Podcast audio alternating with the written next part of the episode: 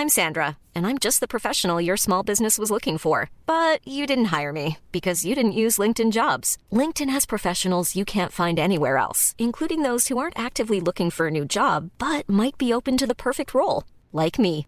In a given month, over 70% of LinkedIn users don't visit other leading job sites. So if you're not looking on LinkedIn, you'll miss out on great candidates like Sandra. Start hiring professionals like a professional. Post your free job on linkedin.com/people today. There's never been a faster or easier way to start your weight loss journey than with PlushCare. PlushCare accepts most insurance plans and gives you online access to board-certified physicians who can prescribe FDA-approved weight loss medications like Wegovy and Zepbound for those who qualify. Take charge of your health and speak with a board-certified physician about a weight loss plan that's right for you. Get started today at plushcare.com slash weight loss. That's plushcare.com slash weight loss. plushcare.com slash weight loss. Hey, it's Ryan Reynolds, and I'm here with Keith, co star of my upcoming film, If, only in theaters, May 17th. Do you want to tell people the big news? All right, I'll do. Sign up now and you'll get unlimited for $15 a month in six months of Paramount Plus Essential Plan on us. Mintmobile.com slash switch. Upfront payment of $45 equivalent to $15 per month. Unlimited over 40 gigabytes per month. Face lower speeds. Videos at 480p. Active Mint customers by 531.24 get six months of Paramount Plus Essential Plan. Auto renews after six months. Offer ends May 31st, 2024. Separate Paramount Plus registration required. Terms and conditions apply if rated PG.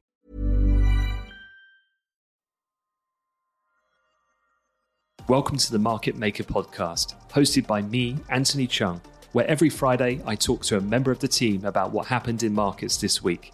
From macro themes and single stock news to cryptocurrencies and careers in finance, our aim is simple to make finance interesting and easy to understand for everyone. So let's get to it. Hey, hello, and welcome to episode 44 of the Market Maker podcast, where I'm joined by co founder of Amplified Piers Curran, and we're going to talk over quite a few things uh, this week to, to give you a bit of an idea. It's a busy one to unpack. We've had Biden's infrastructure bill got signed into law. Uh, cryptocurrencies have had a pretty terrible week uh, from the record high. I think it was nine, 10 days ago in, in Bitcoin. It's down about 20%. Profit taking, regulatory developments happening that were actually tied into that bill um, passage earlier this week uh, have been pointed at uh, as reasons oil prices, um, some some significant declines have been seen there. Um, comes amid US and China talking about tapping reserves. Apparently, the administration in the US has been tapping up India and Japan too to get involved. Talked about this plenty of times before about how he needs to look like he's doing as much as he can, as much as uh, analysts, I think, are pretty much of the thought that it ain't going to happen.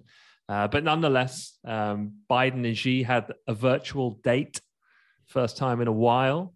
Uh, seemed to go off without a much of a hitch. Not that we're expecting a great deal to happen. And of course, um, it's pantomime season, or soon to be. And so Brexit's still going. Not, not a lot's changed. I hate you, I love you, and back again. Uh, and we're pretty much at the same point. I won't go into the details, but not a lot has changed, as you can imagine. So for this week, I wanted to focus on three themes, kind of like we always do. So we're going to look at this explosion that we're seeing in the electric vehicle market, these EV pure plays, as they're being named. So I want to talk with Piers uh, about that. We're also going to have a chat about policy divergence. We touched on this, I think, a week or two ago, when we were talking about what's happening in Europe compared to US, UK, but it came, it materialized in market prices this week. Euros got really badly hurt by what is this divergence of timing of when their policies going to tighten, essentially. So we'll delve into that. And then we'll finish with a bit of a conversation on a single stop um, perspective on Netflix, because they made an announcement about changing of, of strategy that I think actually is very much needed. And I'll explain uh, kind of why. But before I uh, get into the first question, don't forget we're on the mission to 100, and that is 100 Apple ratings and reviews. We're on 90 Piers at the moment. Ooh, okay. We're closing in. Um, 10 to go. 10 to go. So if you're listening, if you have not yet rated this podcast and you enjoy it, thank you. But go one step further for us and leave that um, rating and review because we just, our target has been for the last couple of weeks to get it to 100 by year end. And we're well on track, but Uh, everyone counts. So go and do it. All right. First question then. Let me give you, Piers, a bit of what's been going on. Um, me. You know, I mean, we've talked about Tesla a lot. I'm probably not going to talk about Tesla much, actually. However, Tesla obviously is the key ingredient, you could probably say, of why everyone's obsessed at the moment by these EV moves. But kind of two that I want to talk about, and then we'll bring in some of the more traditional auto manufacturers. Lucid, Lucid Group market value moved past Ford Motor earlier this week. Lucid was one of those SPAC deals. There's been many, like you can't lose count. Um, but so context, um, so they went past Ford Motor in their value to 89.9 billion, following a 24% run up in their stock price after executives had told investors that reservations, reservations, that is, for its first vehicles had jumped and that its production plans for 2020 were still on track. Of course, the company is not yet profitable, still very much in the early days of generating revenue. In fact, its Q3 revenues, what do you reckon? Q3 actual revenue. Uh, yeah, they, a quarter they... revenue, yeah, for Lucid. It's a fairly new company. Yeah, 21 million. You might need to revise that down a little bit. wow. Oh, I'm not... 232,000 US dollars. Revenue. whole quarter. Whole Q3 revenues. 232,000 bucks. And they're worth 90 billion. Okay, it goes further. Where did they get that from? Well, they're not selling any cars, of course. Yeah. They haven't made one yet. So where's that coming from? Formula E electric racing league. It's coming with a, with a deal that they struck with them. They actually reported a net loss of 1.5 billion uh, right. for the first nine months, including a loss of a half a billion for the quarter. Um, so that that was this is again reignited it this week, but it comes after Rivian, company with no revenues, big losses, went public. It exceeded. It's even bigger, of course, as we know, hundred billion. Um, couple of things there that I heard on a really good uh, podcast I was listening to from the, um, well, you know, the FT, huge organization. They have specialists in these areas. So I'm going to lean on him for some facts. I think they're good ones. As to uh, a couple of things, Rivian, which was deep links with Amazon. So Amazon owns yeah. 20%. Yeah. I mean, so that's a, that's a big chunk. Well, and they ordered, pre-ordered 100,000 trucks, wasn't it? Right. So they got 100K trucks. And obviously, getting into bed with, well, the biggest logistical company in the planet that's growing yeah. and growing all of the time has amazing potential, of course. Um, but one of the things this this analyst was highlighting was something called execution risk. Right. Uh, which I think was just a good way of putting it. He was talking about the ramping up of customer services, increasing production. He was talking about managing supply chains. Um, and I, you know, that was an extension of other things I started reading about. Okay, so like lithium batteries, like what's the key components of that? And all of these car companies keep pumping out these numbers. Surely there's not enough of the material to meet these insane targets that they're putting out.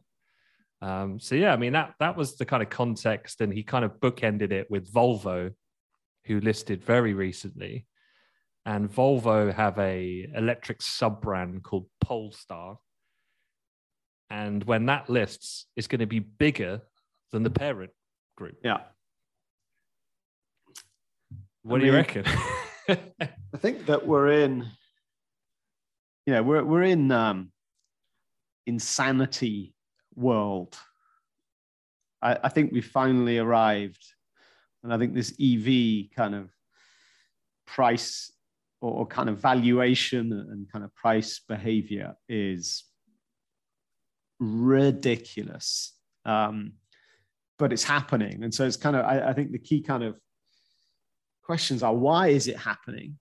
You know, how is it possible? And then more importantly, I think you know what happens next with regards to price. Um, I think I think you know we're definitely in an EV bubble.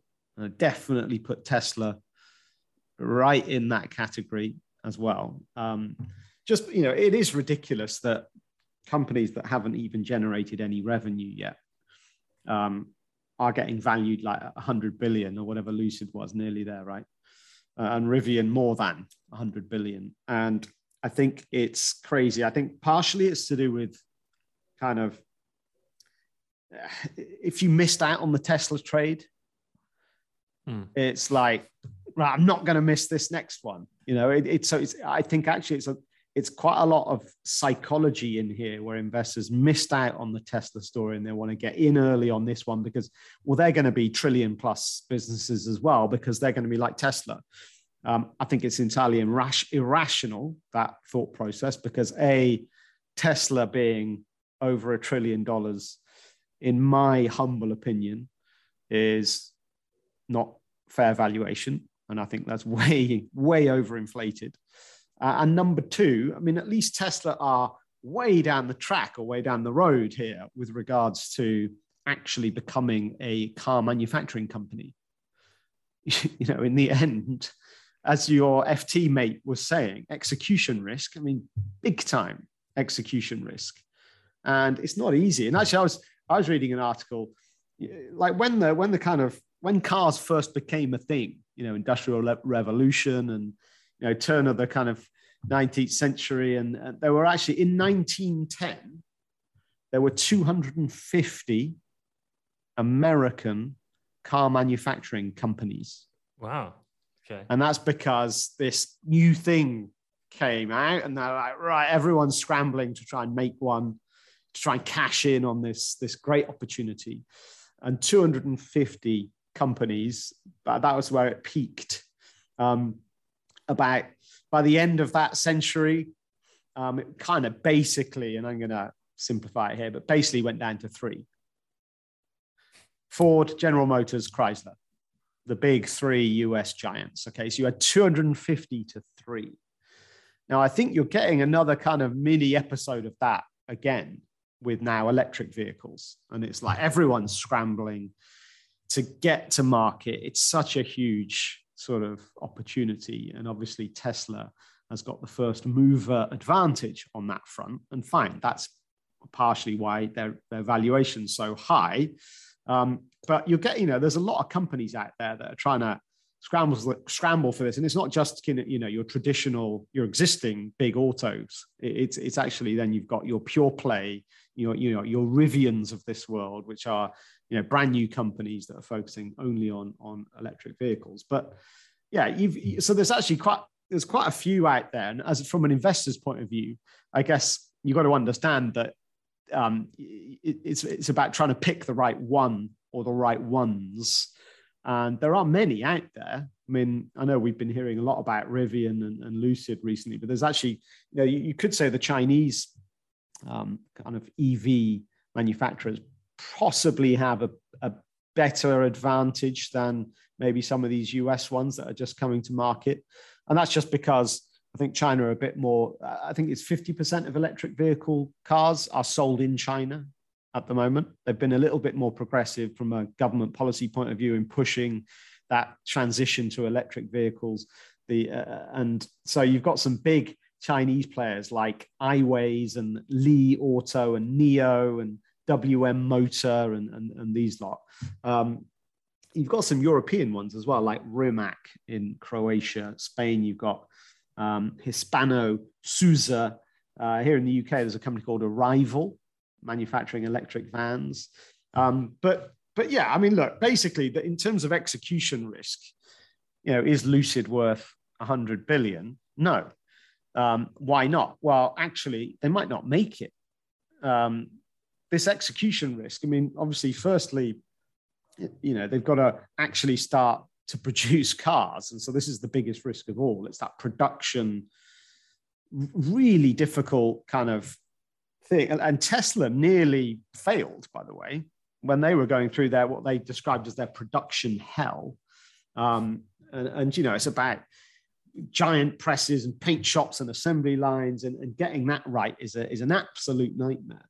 Um, but then you mentioned service centers and, you know it's like the it's not just being able to build these cars it's it's then actually selling and maintaining them. So it's that distribution and service network which just on its own is an absolute minefield and a, and a nightmare to, to execute and get right. And, and tesla aren't even there yet. Do you know how many tesla um, servicing centers there are in the us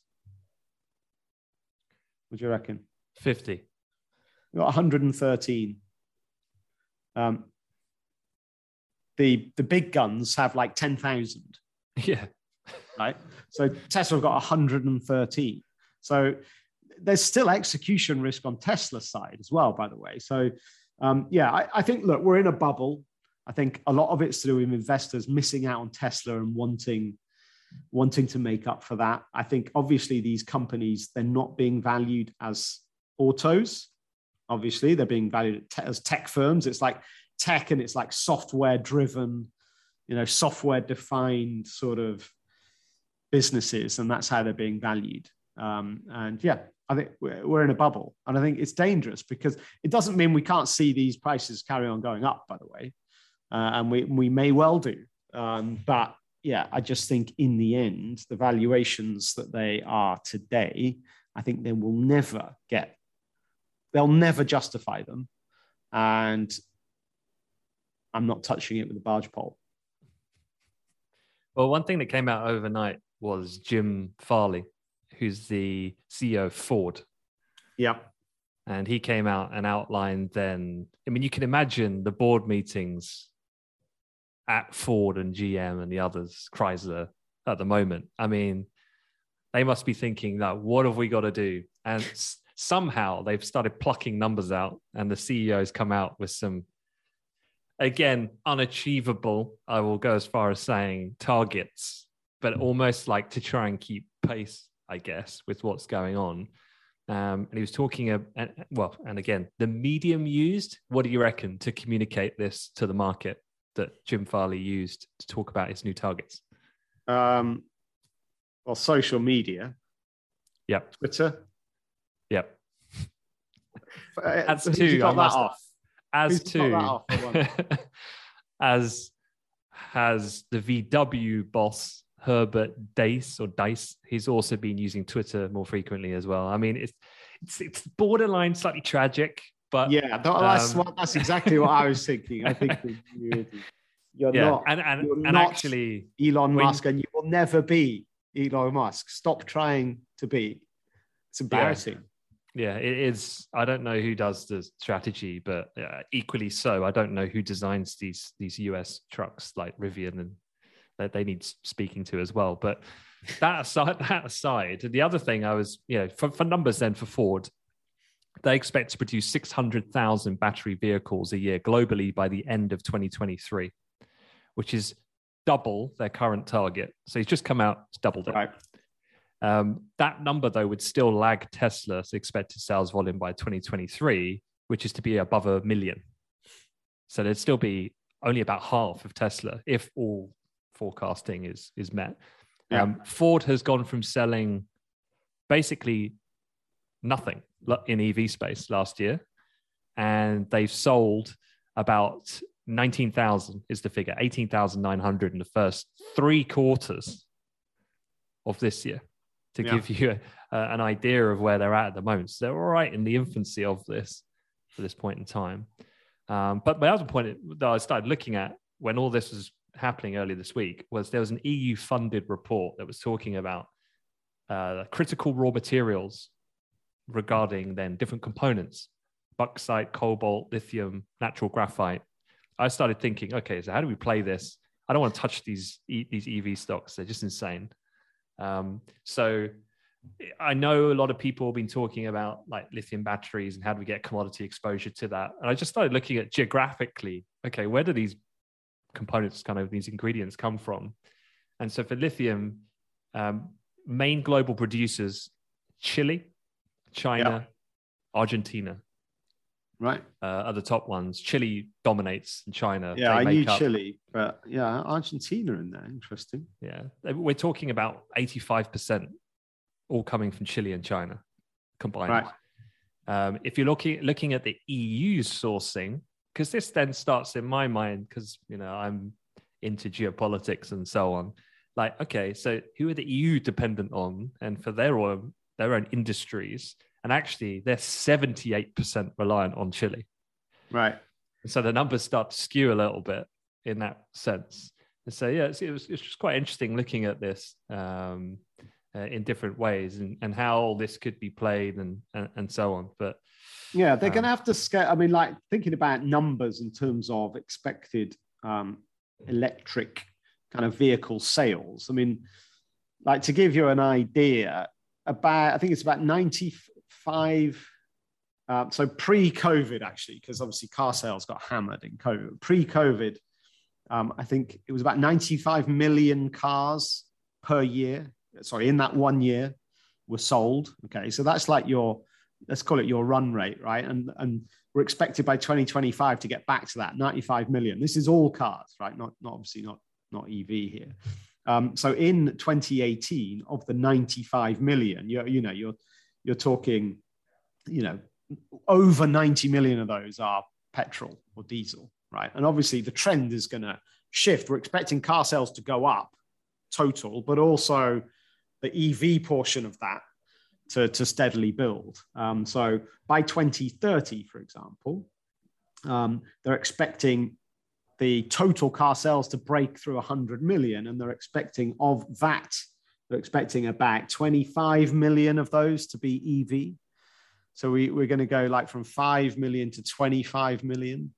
Um, and then by 2035, they're expecting that EV market to be more like 50 million okay 50 million ev cars built and sold in 2035 that's the forecast according to the economist now that's given how difficult it is to manufacture these things and just look at tesla and they're only now just getting up to a million and i know- elon has ambitions to hit 10 million by i'm not sure what his date was but you know in the next decade i think um, but if Tesla get to 10 million, let's say by 2035, that's another 40 million units that's got to come from somewhere else. And given they're further down the road here, I'm just kind of questioning some of these sort of um, forecasts. But like given, you know, talking about execution risk with the likes of Lucid and Rivian and all these players that have no revenue and haven't really built any cars on scale, that these factories,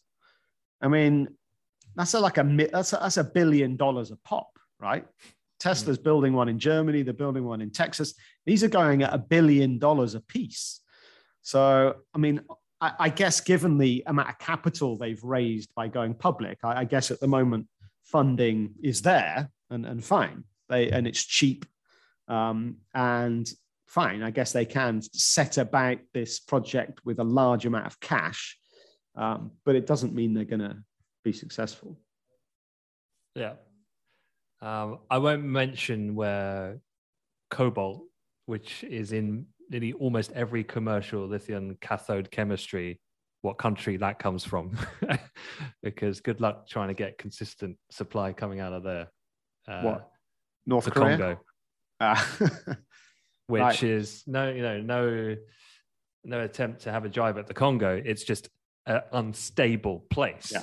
and so that is definitely not what you want when there's high demand and dependency as a as a as a key product to facilitate the manufacturing process. But but let's move on. Let's talk Yeah. about let's shift it to the policy divergence, and this was something we were talking about. So I just really wanted to provide a bit of understanding here of two two things. What's happening now? So perhaps I can get everyone up to speed, and then perhaps you can talk about then the implication and how to structure then, I guess, a way to think how to structure an investment decision and, and, and timing uh, is obviously key to any investment.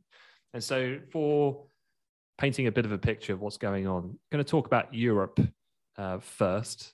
Uh, and our conversation in this, this segment is about the divergence of policy emerging between Europe and elsewhere, US namely, and the UK. So in Europe, what's going on at the moment? Well, the main thing is COVID. COVID cases are heading in the wrong direction and rapidly so at this moment in time. Austria is the latest this morning. They're going to go into what's full lockdown, right? Austria. Full lockdown. Yep. Hard lockdown from Monday. 20 day lockdown for everyone. And, and this is one of those, we won't talk about it here because I know it's a political divisive point. Europe have been very much uh, taking a strategy of locking down unvaccinated people. They're segregating the two and treating them differently now, which is obviously very divisive uh, from a societal level. But that aside, so Austria are going to enact a full lockdown, 20 days for everyone. Yeah, including the vaccinated. Yeah, absolutely. The, the lockdown will continue though for the unvaccinated to an unspecified time at right. this point in time. The other one then is Germany. Uh, Germany is applying pressure on citizens to get their shots. They're restricting certain uh, mobility and so on uh, in unvaccinated areas uh, across pretty much the, the whole country where that's apparent. One of the key facts with Germany is that it's less than 70% of fully immunized at this point. And that puts them quite a bit behind Spain, Italy, Portugal, so on, on vaccine uptake. Germany's actually lagged a little bit. And they could be deemed to be a little bit slow because of the political environment on the coalition side at the moment, making decision making quickly quite difficult. Then there's Ireland. Um, Ireland has had quite a big uptick as well, increasing pressure on their infrastructure.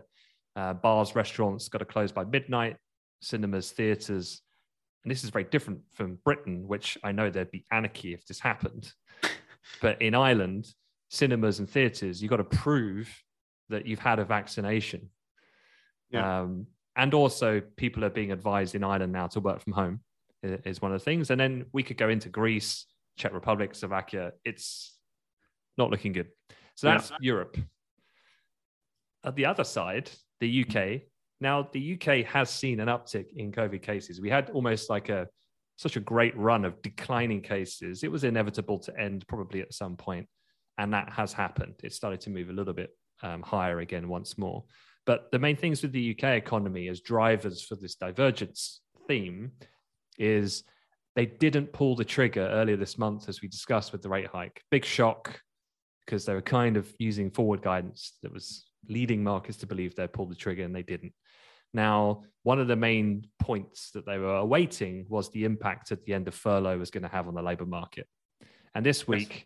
we've had labor data and we've had also CPI data. Now, the number of workers on UK company payrolls rose sh- sharply last month. It came evident, despite the end of the furlough scheme, after a record increase in people moving from unemployment in- and into work ahead of the closure.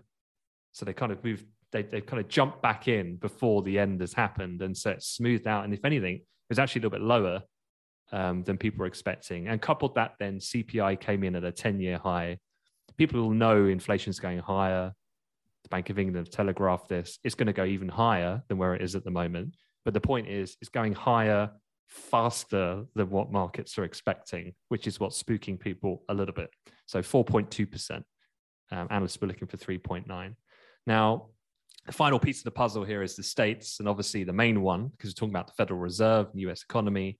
So, yesterday, um, arguably one of the more uh, reliable policy doves, if I can call him that, Charlie Evans came out and said, and this is again the nuance of central bank comms.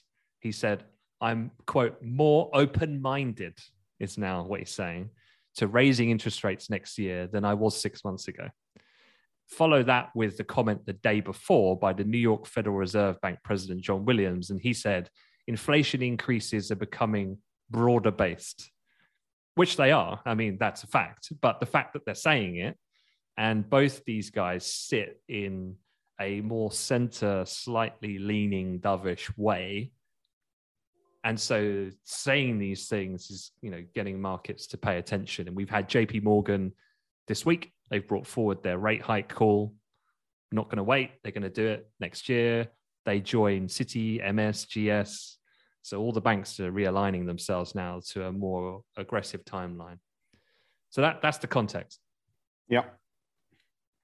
I mean, I think that Well, starting with the last one first, the Fed and the US. I mean, I think that, you know, I think maybe we talked about something a, a few weeks back, and it, it, was that idea, or maybe it was even last week, where um, I think it was Goldman's actually was saying that they would expect. Oh no, it was your Fed watcher. What was his name? Was Tim Dewey. Tim Dewey, right? He and he was saying that um, the Fed can really, in terms of them getting more hawkish, it's about not touching that tapering. So it's not accelerating tapering.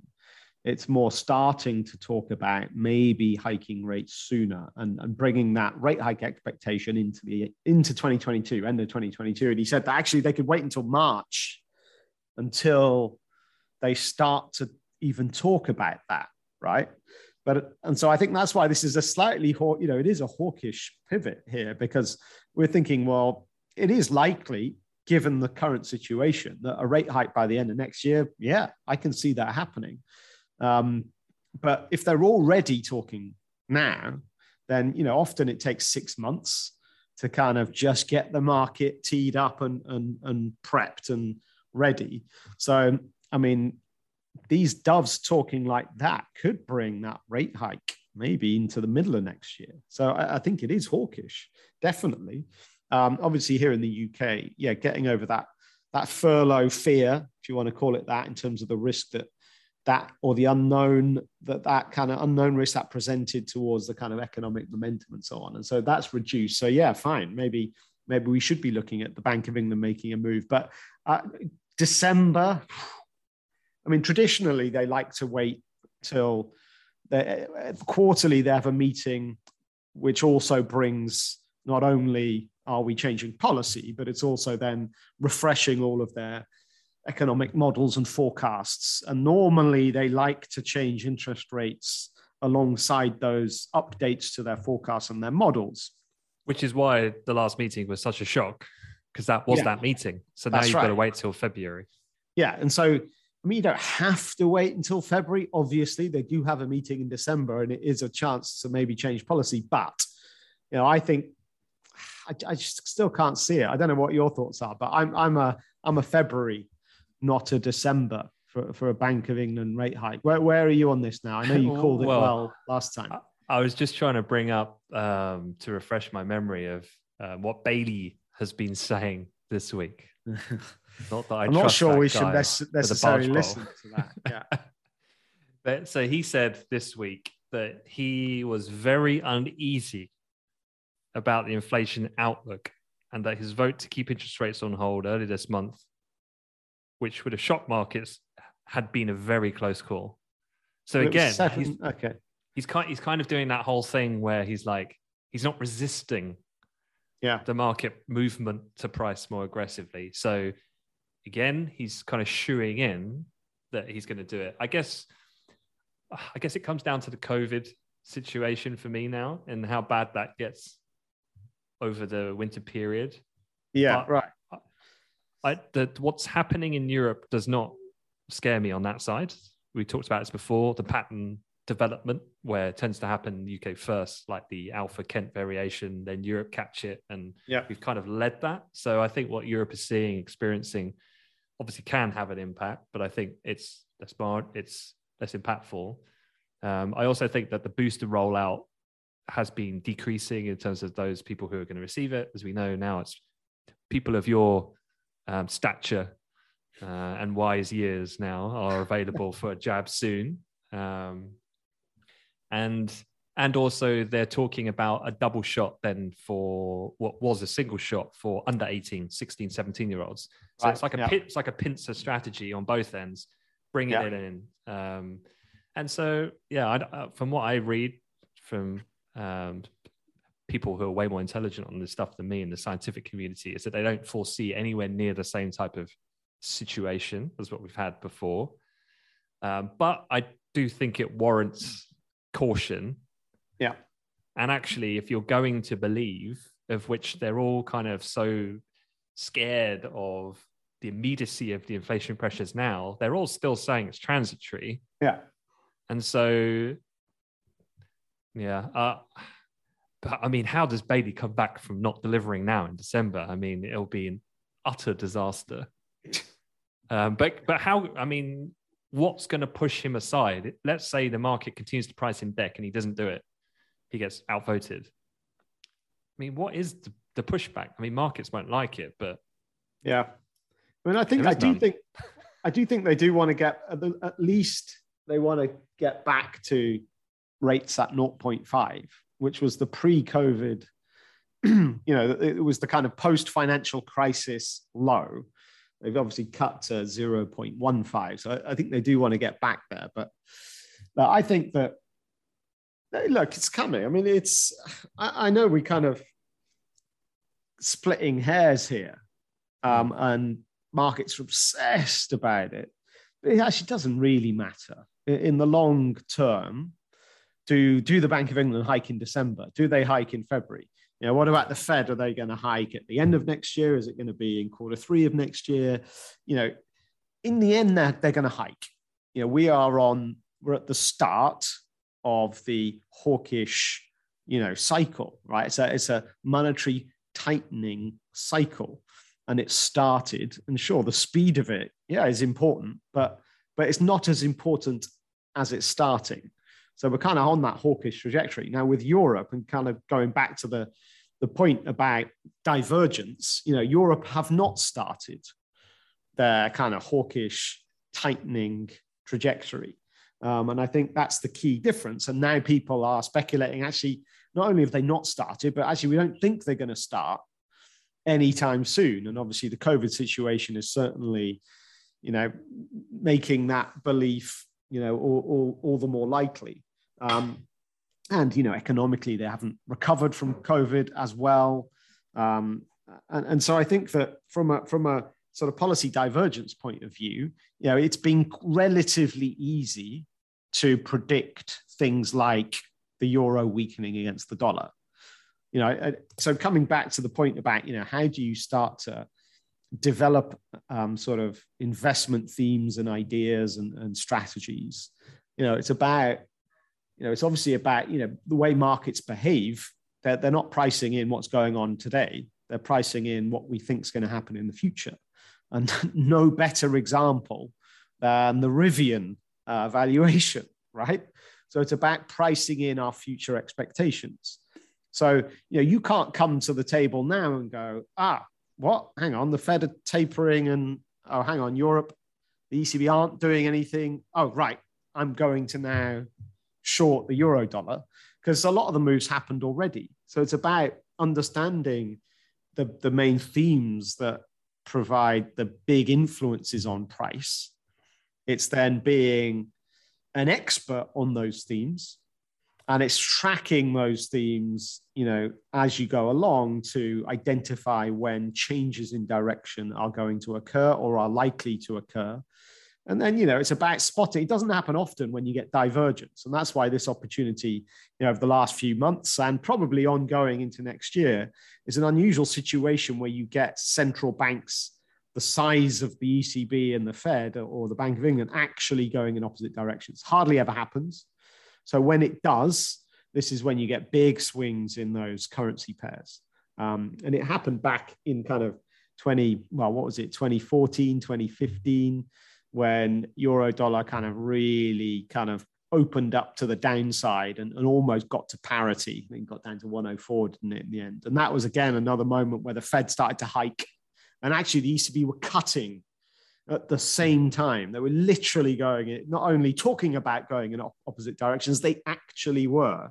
And that's the only time that's ever happened in my entire career was to see the ECB and the, and the Fed literally changing policy in opposite directions simultaneously.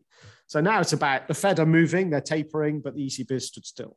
So you still got that divergence. It's not quite as dramatic as, as both going in opposite directions. But yeah, in terms of, you know, it's about, it's, you've got to be on top of these major macro themes, understand them really well, um, and then start to predict and build in, you know, a thesis in your head about how it's going to play out. And then, right, if I'm right, how will prices move between now and, the, and, and that moment in the future? And right, then I'm going to position myself accordingly. Yeah, and, and again, from an investment strategy point of view, going back to what we talked about with EVs, then it's about okay, so what's the risk profile of this view that I have, and how do I express that view in as low risk way as possible, so yeah. that I can have a directional bias, but quantify and manage that risk. And so, like thinking about okay, not outright position in an EV like Lucid, how can I play this in a different way to play the same investment theme? Right and you're looking into those commodities that are key to that kind of EV battery manufacturing is definitely one way. I mean, other ways, you know, it's about and diversification is really, really important, really important, especially in this EV space. As I said, not all these companies are going to make it. I don't care what valuation they've been given. Some of these aren't going to make it. So they might be worth 100 billion. Some of them will be worth zero in five, ten years' time.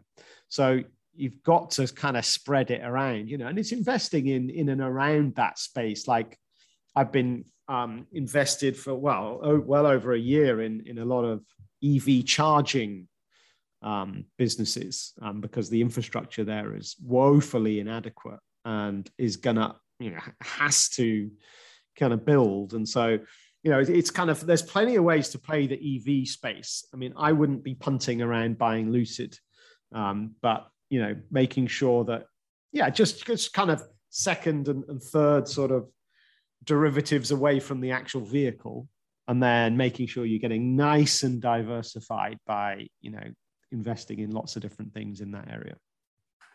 Cool. Well, look, let's let's move on and, and, and talk about the final installment, if you like, which is Netflix. And, and Netflix, the reason to speak about them is they'll begin regularly reporting viewership numbers for its top programs and films.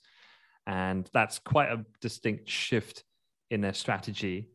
And bit of context here as well. So, streaming, uh, generally watching television online, has obviously changed the industry an immense amount over the last decade. Um, but the problem that Netflix is facing at the moment is the fact that signups are drying up. They're coming off this monumental pump in their subs, their subscriber rate because of the pandemic. Obviously, when everyone was forced at home at 2020, it hugely um, shot up. And it's not that investors don't know that that is never going to be sustained. It's just the fact that they've seen the company achieve such lofty heights. It kind of anchors now to okay, that's success, even though we know that that's not um, kind of able to contain that kind of momentum. Market saturation, increased competition. There's a lot of reason for strategic change, I guess. Um, and before I kind of talk more about you know, what I think this means and why they would have done that, I mean, I, I was looking at Apple. Uh, I know we talked many, many episodes ago about, about Apple at length, but um, one of the things I was looking at with Apple is about um, how it tried to maneuver itself away from kind of its Achilles heel, which is a dependency on iPhone sale revenues. And I was reading, you know, uh, about pull push strategies, which in simple terms was talking about using set products like your um, Apple laptop, for example, and then using that as an avenue then to hook people in as a pull strategy to then sell them subsequent add-on types of products and services. But it was all channeled through a singular product. Whereas now they've moved to a push strategy which is that every unique element of the business now has its own strategy to push out the products as their own product in their outright. So wearables app store subscriptions tv uh, laptops ipads all the rest of it. And apple have done a successful job at doing this, and you know, it's a component of why, again, diverse. We go back to diversification, diversification of a of a corporation, yeah. um, to to offset, and this then leads us back as a hook to Netflix, because if you ever watch Netflix when they release their quarterly earnings, I mean, could go up ten percent, could go down ten percent, but up ten percent, down ten percent might sound, you know, I, I guess if you're trading penny stocks or or meme stocks, you might think 10%, that's nothing. But you know, for, for matured businesses, this is not a sustainable uh, kind of approach. You don't, you don't, shareholders don't want to see that type of price volatility. And so they've got to kind of think about, okay, so how do we address declining signups, saturated market, and what, what can we do? And you know, one of the things I was talking about in the piece I put out earlier this week is about fighting a battle that you know you can win and creating a distraction that starts to then take away the uh, investor community's obsession with a singular metric of your firm. Kind of like Apple, people used to go, screw everything. What's the iPhone number? And yeah. I'll try, and the stock will move accordingly. With Netflix, it's the same with the subscription, and that's the unhealthy place to be. So, hence the rationale to try and to try and shift.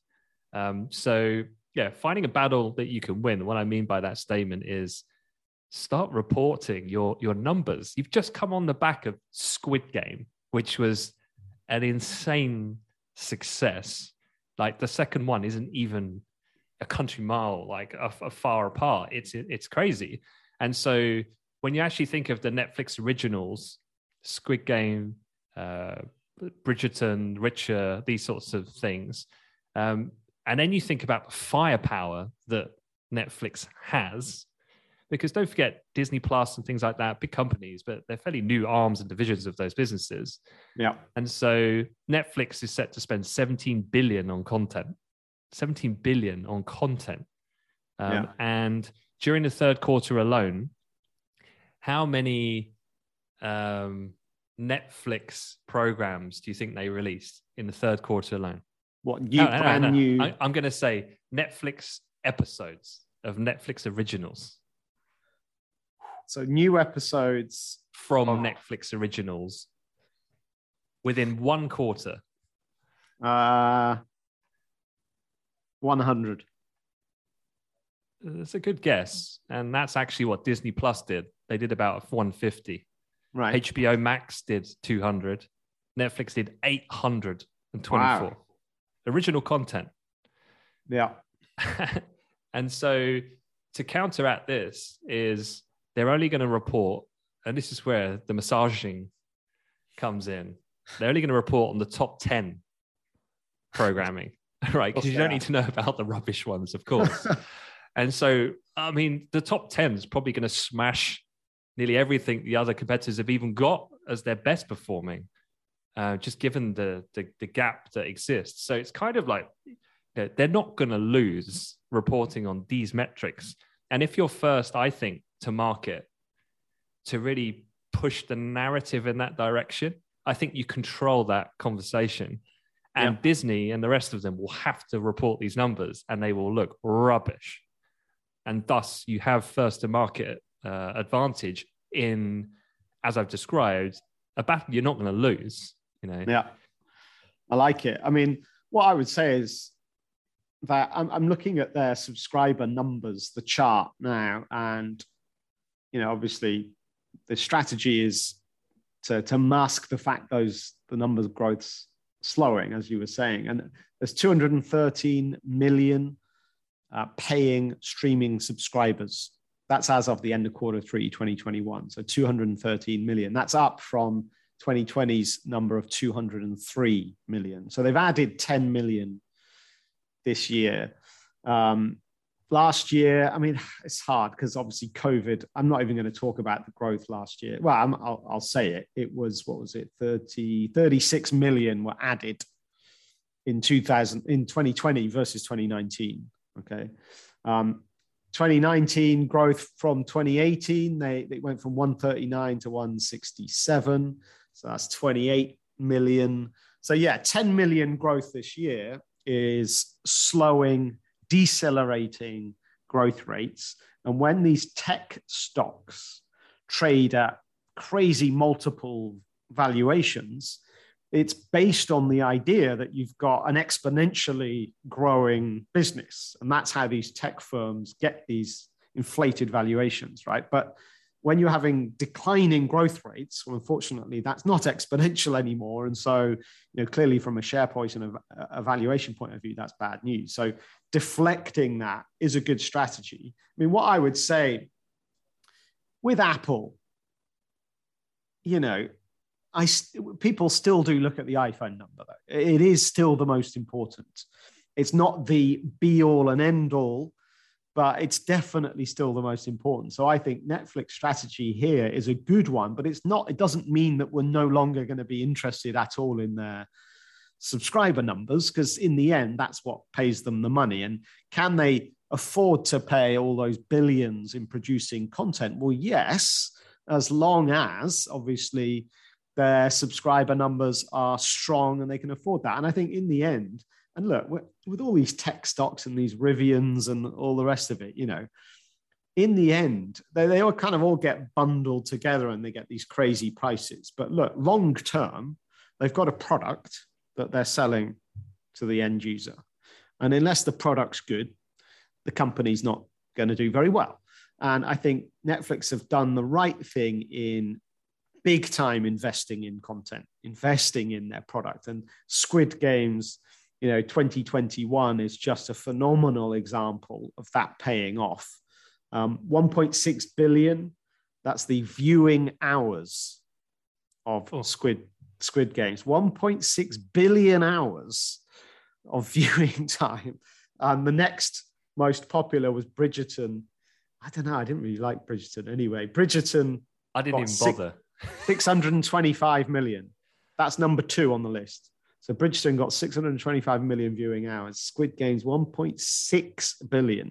Now that's the kind of stuff, by the way, that draws subscribers. So it'll be interesting to see next year if all this investment into content, if they can pull off some more Squid Games, then actually you may well see that that subscriber number re-accelerate. But so so therein lies your your downside. So like uh-huh. like with everything, I don't want to sound like Uber Bull on Netflix because there is a definite downside. I, I, think it was on LinkedIn where I was engaging with someone who interacted with my post. And yeah, the degradation of quality programming, that will definitely happen. Yeah. The, the, the producer director, Squid Game, I think as a script first came about, could be wrong, but I think it was about a decade ago. Got shot down, not interested. The guy brought it back um, and, and it just became a hit, a mega hit. Of course, this this guy, let's say he wrote this script and he's really passionate. This is my script. It's such a great script. Hence the success, the global phenomenon comes around every now and again. Yeah, this is a unique moment in cinema, some would say. Yeah. Um, now what's going to happen is like you can't just pull these out of thin air. But what will happen is Netflix will say, okay, we've got 17 billion for content for the year. How about I give you one Piers Curran. How about I give you, scriptwriter, a billion? Because it's worth it for us, makes business sense. I'm going to give you a billion. Write me, write me a second series, and don't make it an eight-part series. Make it a ten-part one. Because I calculated it earlier in the week. Two more episodes. Well, you do the math, right? Of 1.6 billion over eight, and so you're talking right. multiple hundreds more hours spent and people downloading these episodes. So it makes business sense.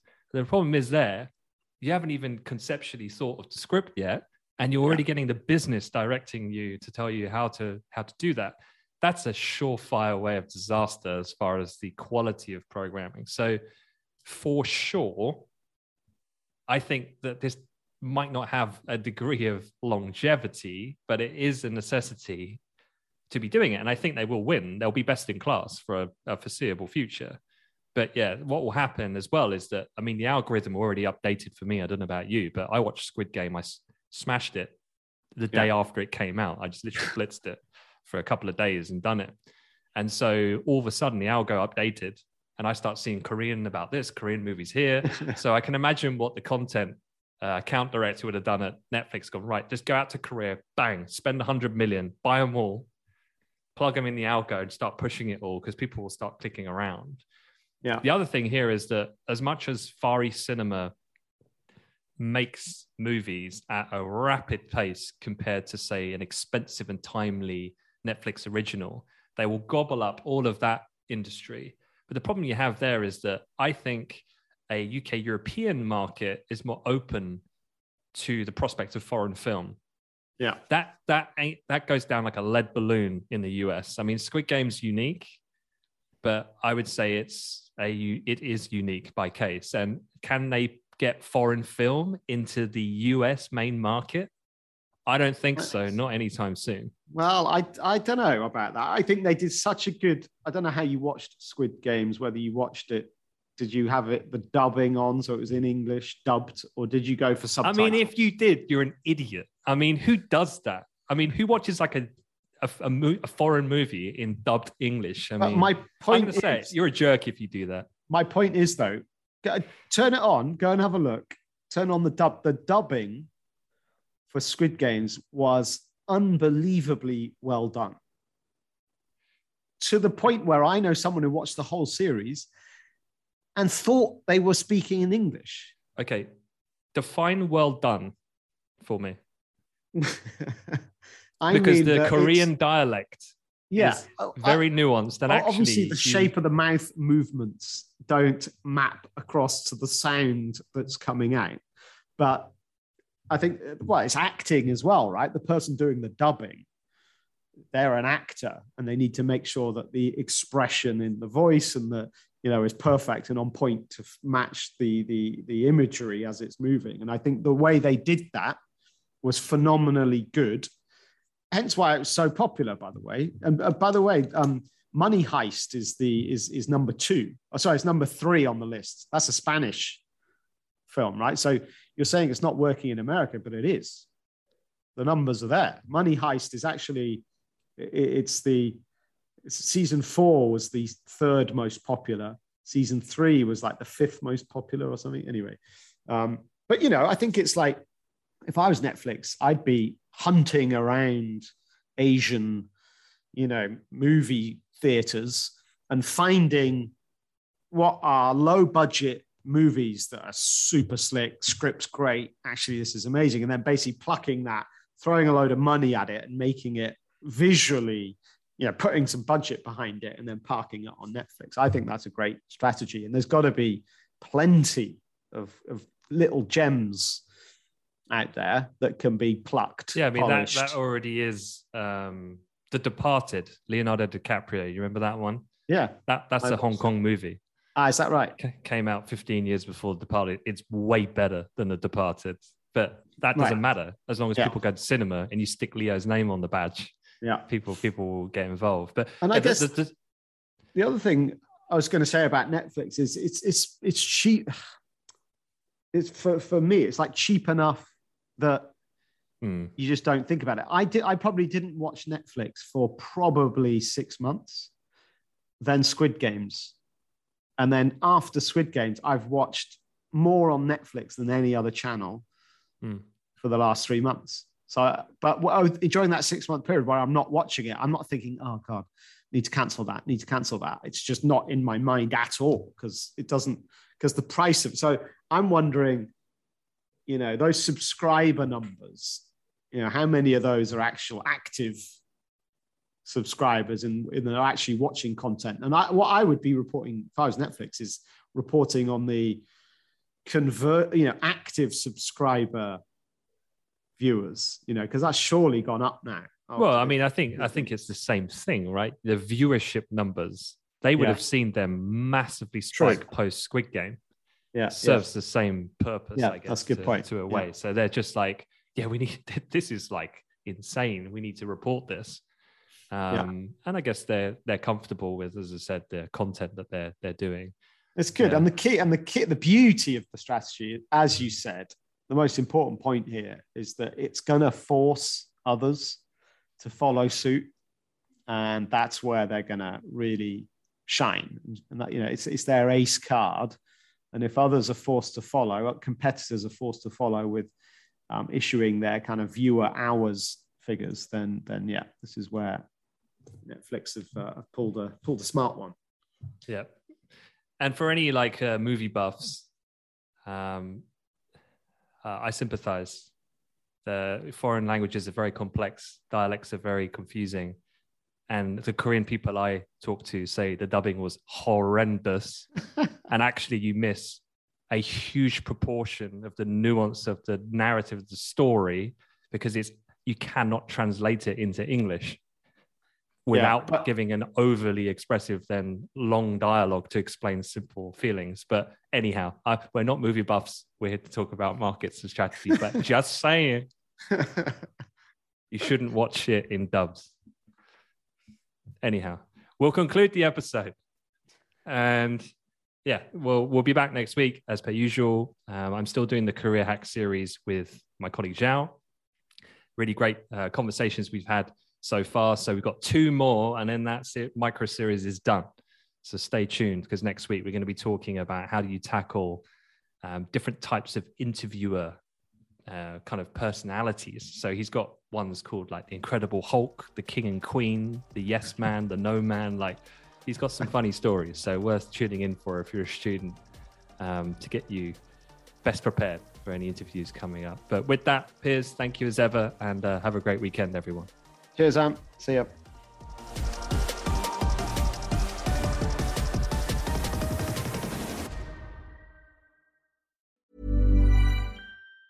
Even on a budget, quality is non-negotiable. That's why Quince is the place to score high-end essentials at 50 to 80% less than similar brands. Get your hands on buttery soft cashmere sweaters from just 60 bucks, Italian leather jackets, and so much more. And the best part about Quince, they exclusively partner with factories committed to safe, ethical, and responsible manufacturing. Elevate your style without the elevated price tag with Quince. Go to quince.com slash upgrade for free shipping and 365-day returns. Want to get a chiseled look in the jawline? Sculpt and shape your jawline with added volume from Juvederm Volux XC. Juvederm Volux XC is an injectable gel specifically designed to be robust enough to improve moderate to severe loss of jawline definition. And it is the first and only hyaluronic acid filler approved for the jawline. Add volume to your jawline for a chiseled look with Juvederm Volux XC. For important safety information and to find a licensed specialist, visit juvederm.com